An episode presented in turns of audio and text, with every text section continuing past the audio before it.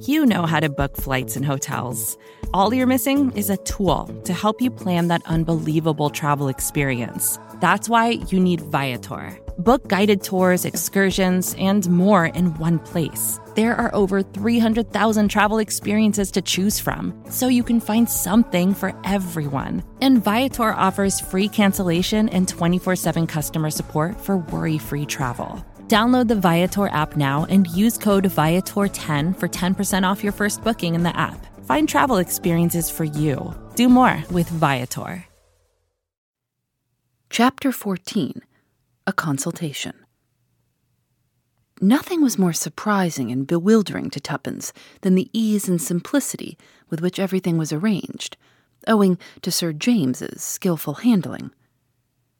The doctor accepted quite readily the theory that Mrs. Vandemeyer had accidentally taken an overdose of chloral. He doubted whether an inquest would be necessary. If so, he would let Sir James know.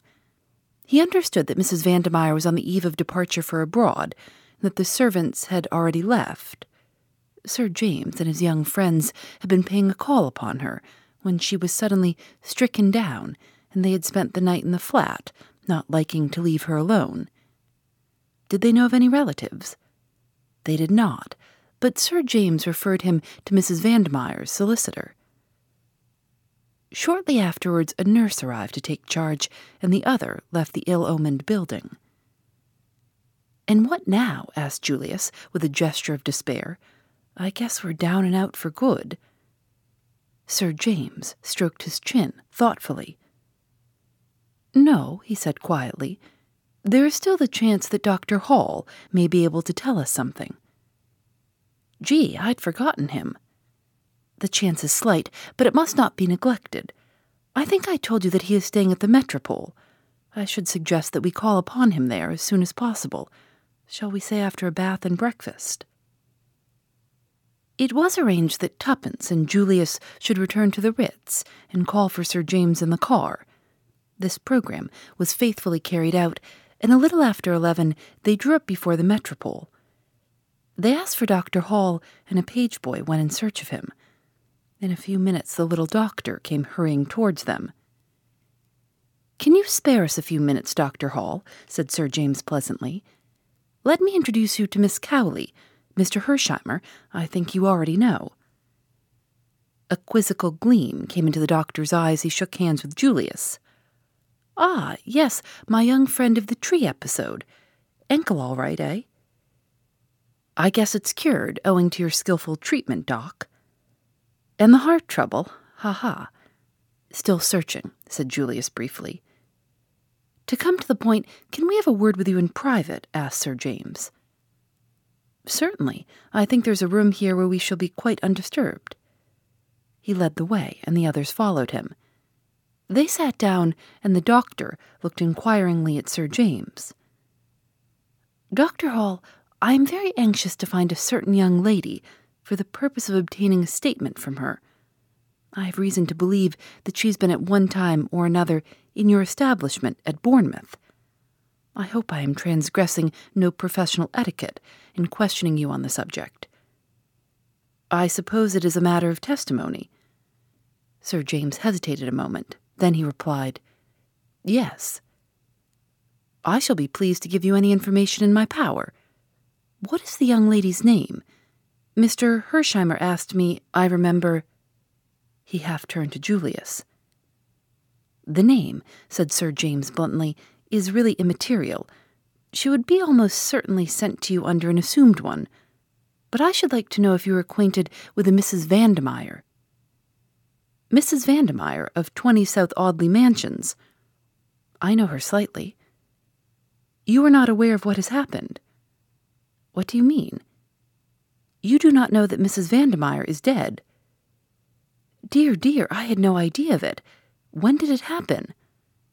She took an overdose of chloral last night. Purposely?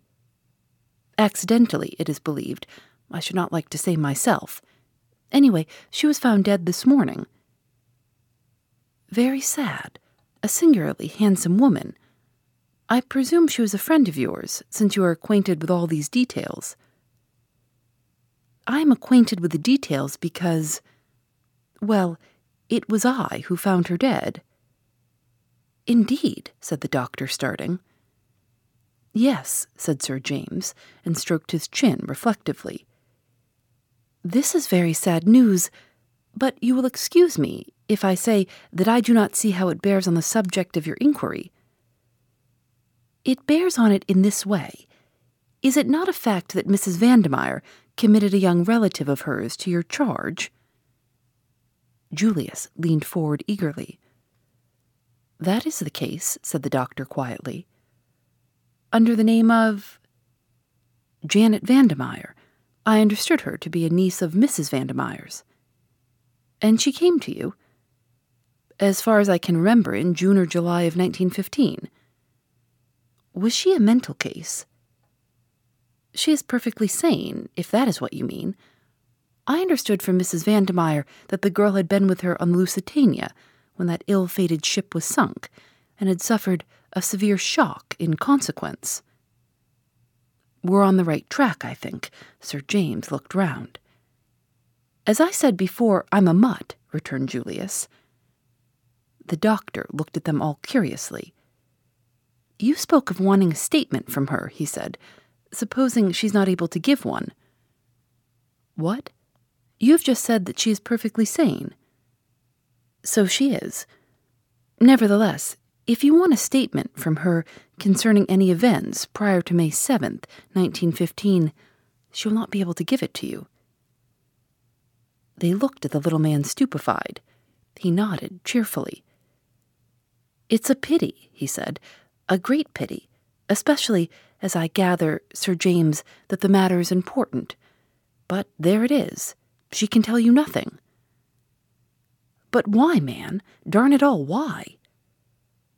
The little man shifted his benevolent glance to the excited young American. Because Janet Vandemeyer is suffering from a complete loss of memory. What? Quite so. An interesting case. A very interesting case. Not so uncommon, really, as you would think. There are several very well known parallels. It's the first case of the kind that I've had under my own personal observation, and I must admit that I found it of absorbing interest. There is something rather ghoulish in the little man's satisfaction. And she remembers nothing, said Sir James slowly. Nothing prior to May 7th, 1915. After that date, her memory is as good as yours or mine. Then the first thing she remembers is landing with the survivors. Everything before that is a blank. She did not know her own name, or where she had come from, or where she was. She couldn't even speak her own tongue. But surely all this is most unusual, put in Julius. No, my dear sir, quite normal under the circumstances. Severe shock to the nervous system, loss of memory proceeds nearly always on the same lines. I suggested a specialist, of course. There's a very good man in Paris, makes a study of these cases. But Mrs. Vandemeyer opposed the idea of publicity that might result from such a course. I can imagine she would, said Sir James grimly. I fell in with her views. There is a certain notoriety given to these cases, and the girl was very young, nineteen, I believe. It seemed a pity that her infirmity should be talked about, might damage her prospects. Besides, there is no special treatment to pursue in such cases. It is really a matter of waiting. Waiting? Yes, sooner or later the memory will return, as suddenly as it went. But in all probability, the girl will have entirely forgotten the intervening period and will take up life where she left off, at the sinking of the Lusitania. And when do you expect this to happen? The doctor shrugged his shoulders. Ah, that I cannot say. Sometimes it is a matter of months. Sometimes it's been known to be as long as twenty years. Sometimes another shock does the trick. One restores what the other took away. Another shock, eh? said Julius thoughtfully. Exactly. There was a case in Colorado. The little man's voice trailed on, voluble, mildly enthusiastic. Julius, did not seem to be listening. He had relapsed into his own thoughts and was frowning. Suddenly, he came out of his brown study and hit the table with such a resounding bang with his fist that everyone jumped, the doctor most of all. I've got it. I guess, Doc, I'd like your medical opinion on the plan I'm about to outline. Say Jane was to cross the herring pond again, and the same thing was to happen the submarine, the sinking ship, everyone to take to the boats, and so on. Wouldn't that do the trick? Wouldn't it give a mighty big bump to her subconscious self, or whatever the jargon is, and start it functioning again right away? A very interesting speculation, Mr. Hersheimmer. In my opinion, it would be successful. It is unfortunate that there is no chance of the conditions repeating themselves, as you suggest. Not by nature, perhaps, Doc, but I'm talking about art. Art? Why, yes. What's the difficulty? Hire a liner? A liner, murmured Dr. Hall faintly. Hire some passengers, hire a submarine. That's the only difficulty, I guess. Governments are apt to be a bit hidebound over their engines of war. They won't sell to the first comer. Still, I guess that can be got over. Ever heard of the word graft, sir? Well, graft gets there every time. I reckon that we shan't really need to fire a torpedo. If everyone hustles round and screams loud enough that the ship is sinking, it ought to be enough for an innocent young girl like Jane. By the time she's got a life belt on her and is being hustled into a boat with a well drilled lot of artists doing the hysterical stunt on deck, why, she ought to be right back where she was in May 1915. How's that for the bare outline? Dr. Hall looked at Julius. Everything that he was for the moment incapable of saying was eloquent in that look. No, said Julius in answer to it. I'm not crazy. The thing's perfectly possible. It's done every day in the States for the movies. Haven't you seen trains in collision on the screen? What's the difference between buying up a train and buying up a liner? Get the properties, and you can go right ahead. Dr. Hall found his voice. But the expense, my dear sir. His voice rose. The expense, it will be colossal. Money doesn't worry me any, explained Julius simply. Dr. Hall turned an appealing face to Sir James, who smiled slightly. Mr. Hersheimmer is very well off, very well off indeed. The doctor's glance came back to Julius with a new and subtle quality in it. This was no longer an eccentric young fellow with a habit of falling off trees. The doctor's eyes held the deference accorded to a really rich man. Very remarkable plan, very remarkable, he murmured. The movies, of course. Your American word for the cinema. Very interesting. I fear we are perhaps a little behind the times over here in our methods. And you really mean to carry out this remarkable plan of yours? You bet your bottom dollar I do. The doctor believed him, which was a tribute to his nationality. If an Englishman had suggested such a thing, he would have had grave doubts as to his sanity. I cannot guarantee a cure, he pointed out. Perhaps I ought to make that quite clear. Sure, that's all right, said Julius. You just trot out Jane and leave the rest to me. Jane? Janet Vandemeyer, then. Can we get on the long distance to your place right away and ask them to send her up? Or shall I run down and fetch her in my car? The doctor stared. I beg your pardon, Mr. Hersheimmer. I thought you understood. Understood what? Janet Vandemeyer is no longer under my care. The Secret Adversary by Agatha Christie, published by William Morrow, copyright 1922, Agatha Christie Limited. Reading courtesy of HarperCollins Publishers.